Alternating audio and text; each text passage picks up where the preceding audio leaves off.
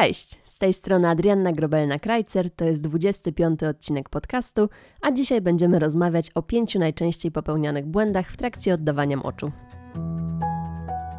Pelwismet. Zadbaj o swoje zdrowie intymne na każdym etapie życia. Wiem, co sobie pomyślisz pewnie, do czego to doszło, że będą mi mówić, jak prawidłowo oddawać mocz. No i uwierz mi, ja to rozumiem. Rozumiem naprawdę Twoją frustrację. Ja też nie lubię, jak mi ktoś mówi, co mam robić, jak mam robić i że w kółko robię coś źle. Ale nawet nie zdajesz, naprawdę nie zdajesz sobie sprawy, ile błędów możesz wykonać podczas tak z pozoru prostej czynności, jaką jest oddawanie moczu. No i pomyśl sobie, że taki błąd, który powtórzysz raz w tygodniu, no to on nie będzie miał absolutnie żadnego wpływu na Twoje zdrowie. No ale jeśli zakładamy, że ten błąd, czyli oddawanie moczu, powtórzysz 8 razy dziennie, no bo tak to średnio wygląda, no to taka sytuacja już się może diametralnie zmienić. Tak więc dzisiaj pokrótce, jak zawsze pokrótce, opowiem Ci o pięciu najważniejszych błędach właśnie w trakcie oddawania moczu, a Ty sprawdź możliwe, co robisz źle. No i teraz nasz wróg numer jeden, e, bezapelacyjnie, to jest parcie w trakcie sikania. Parcie w trakcie oddawania moczu, e, co oznacza tak naprawdę tyle, że ten mocz oddajesz na siłę.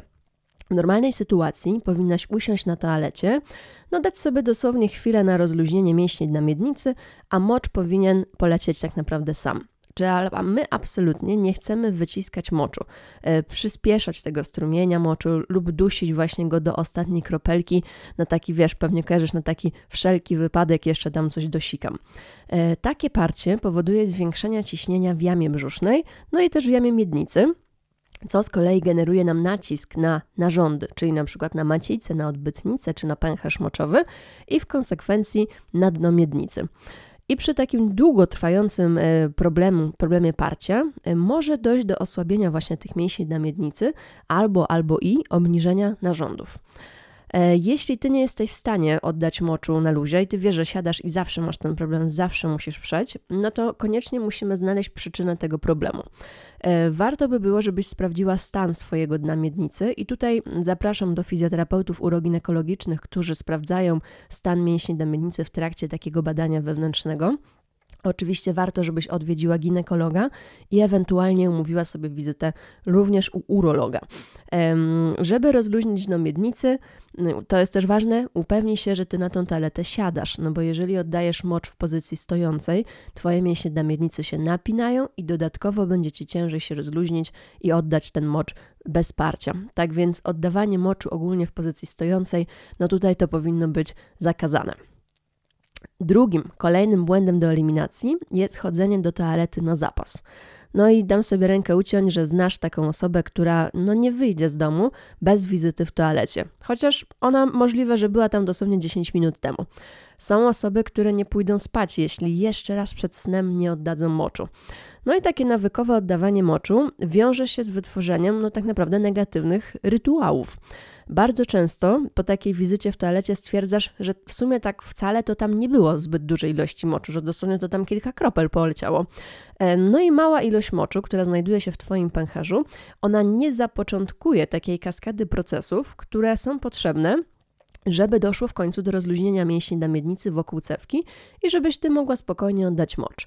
No i już wiesz, że jeśli mięśnie się nie rozluźnią, to ty koniecznie będziesz chciała się wysikać tak czy siak, no i znowu musisz wygenerować parcie, żeby tych kilka kropelek moczu jednak dla, spoko dla spokoju swojej głowy poszło, nie?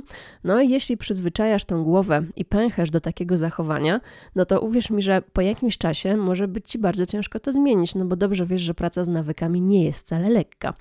E, czyli jeżeli chodzisz do toalety na zapas, Generujesz parcie, parcie już wiesz, jak działa negatywnie na dno miednicy, więc tutaj umówmy się, zaczynasz chodzić do toalety, kiedy musisz, a nie kiedy wychodzisz z domu, czy na przykład, nie wiem, wychodzisz z pracy.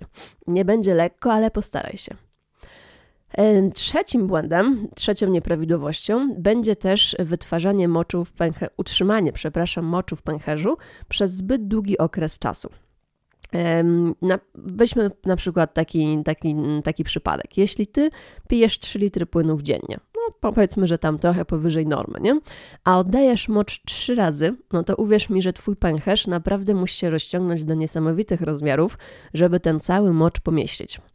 Jeśli dojdzie do takiego permanentnego rozciągnięcia ścian pęcherza moczowego, no to też automatycznie słabnie sygnał odbierany przez receptory pęcherza, a te receptory informują cię, że właśnie musisz iść siku. Czyli w konsekwencji może zdarzyć się, że nie będziesz czuła tak naprawdę potrzeby oddania moczu, no bo twój pęcherz przestanie cię o tym informować. No i będziesz musiała chodzić, sprawdzać, czy tobie się nie chce siku. No i takie przetrzymywanie moczu ma również um, niekorzystny wpływ na długość cewki moczowej. Żeby to tobie wyjaśnić, e, powiedzmy to sobie na przykładzie balonu. Wyobraź sobie, że bierzesz balon, pompujesz go do granic możliwości na maksa, no to ta jego końcówka z supełkiem pomyśl, że to jest Twoja cewka moczowa, będzie bardzo skrócona, nie? Ona będzie króciutka. No i teraz znów wracamy do pęcherza. Krótka cewka moczowa sprzyja pojawianiu się problemu nietrzymania moczu. I teraz my nie nazwiemy tego nietrzymania moczu wysiłkowym nietrzymaniem moczu, raczej takim nietrzymaniem moczu z przepełnienia. Tak więc pamiętaj, analizuj ile razy dziennie chodzisz do toalety. Oczywiście czym więcej wypijesz, tym więcej tych wizyt w toalecie będzie. Czwartym błędem będzie zatrzymywanie strumienia moczu w trakcie sikania. I ty możesz to znać pod e, takim hasłem ćwiczenie siusiu stop. Kiedyś to było bardzo popularne i tłumaczyło się, że jest to forma treningu mięśni na miednicy. Czyli siadasz na toaletę, oddajesz mocz, blokujesz strumień moczu, puszczasz, blokujesz strumień moczu, puszczasz. No i my teraz już na szczęście wiemy, że to jest jeden, uwierz mi, z największych grzechów uroginekologii, jaki tak naprawdę możesz popełnić. Przerywany strumień moczu y, może prowadzić prosto do infekcji cewki moczowej, no a później też pęcherza moczowego w konsekwencji. Efektem też takiego działania y, może być w ogóle zaburzenie informacji płynącej z pęcherza o zakończeniu oddawaniu moczu. Czyli mięśnie na miednicy nam się zamykają, no bo robisz dajmy na to ten trening, głowa myśli, że zakończyłaś oddawanie moczu. No ale okazuje się, że tobie dalej chce się siku, no bo to nie był jeszcze koniec, e, tylko ty próbowałaś trenować, w cudzysłowie trenować mięśnie. No i w takiej sytuacji możesz mieć problem, żeby znowu zapoczątkować strumień moczu i ponownie koniecznie może się okazać użycie tego parcia. No a mam nadzieję, że ty już wiesz, jak to parcie działa. No i ponownie wiesz, to nie jest tak, że raz zatrzymasz płynący strumień moczu i mamy już dramat, sytuacja nie do odwrócenia. Mówimy tutaj o takiej sytuacji, kiedy ty to robisz nawykowo, nie? Bo by ktoś powiedział, że masz tak ćwiczyć i teraz nawykowo taki trening wprowadzasz przy oddawaniu moczu. Absolutnie do wywalenia. No i na koniec myślę, że zostawiam takiego killera, czyli błąd numer 5. E, uwaga, podcieranie się po oddaniu moczu, ale też po oddaniu stolca od tyłu do przodu. Teraz przemyśl sobie tę sytuację, czyli już tłumaczę, od odbytu w kierunku do cewki moczowej.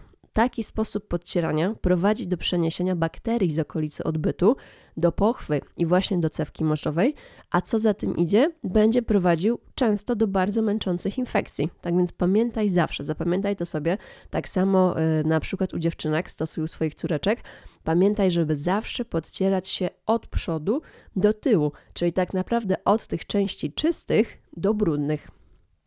Dokładnie. E, no i pewnie gdybym chciała, no to znalazłabym jeszcze więcej takich błędów, ale umówmy się, że nie wszystko naraz, może jeszcze do tego tematu kiedyś wrócimy.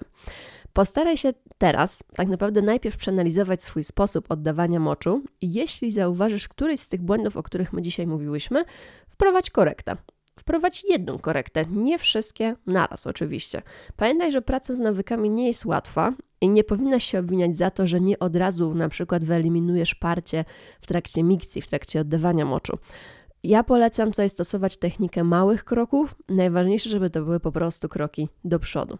Trzymam za Was kciuki, trzymam kciuki za Wasze prawidłowe oddawanie moczu, za Wasze zdrowie oczywiście urologiczne. E, jeżeli macie jakiekolwiek pytania, zapraszam do zadawania ich w komentarzach. Jeżeli coś było niejasne, ja z wielką chęcią postaram się jeszcze to rozjaśnić i wyklarować. Oczywiście zapraszam Was jak zawsze na bloga Fizjoterapia na Szpilkach, gdzie forma pisana artykułu też na pewno się znajdzie.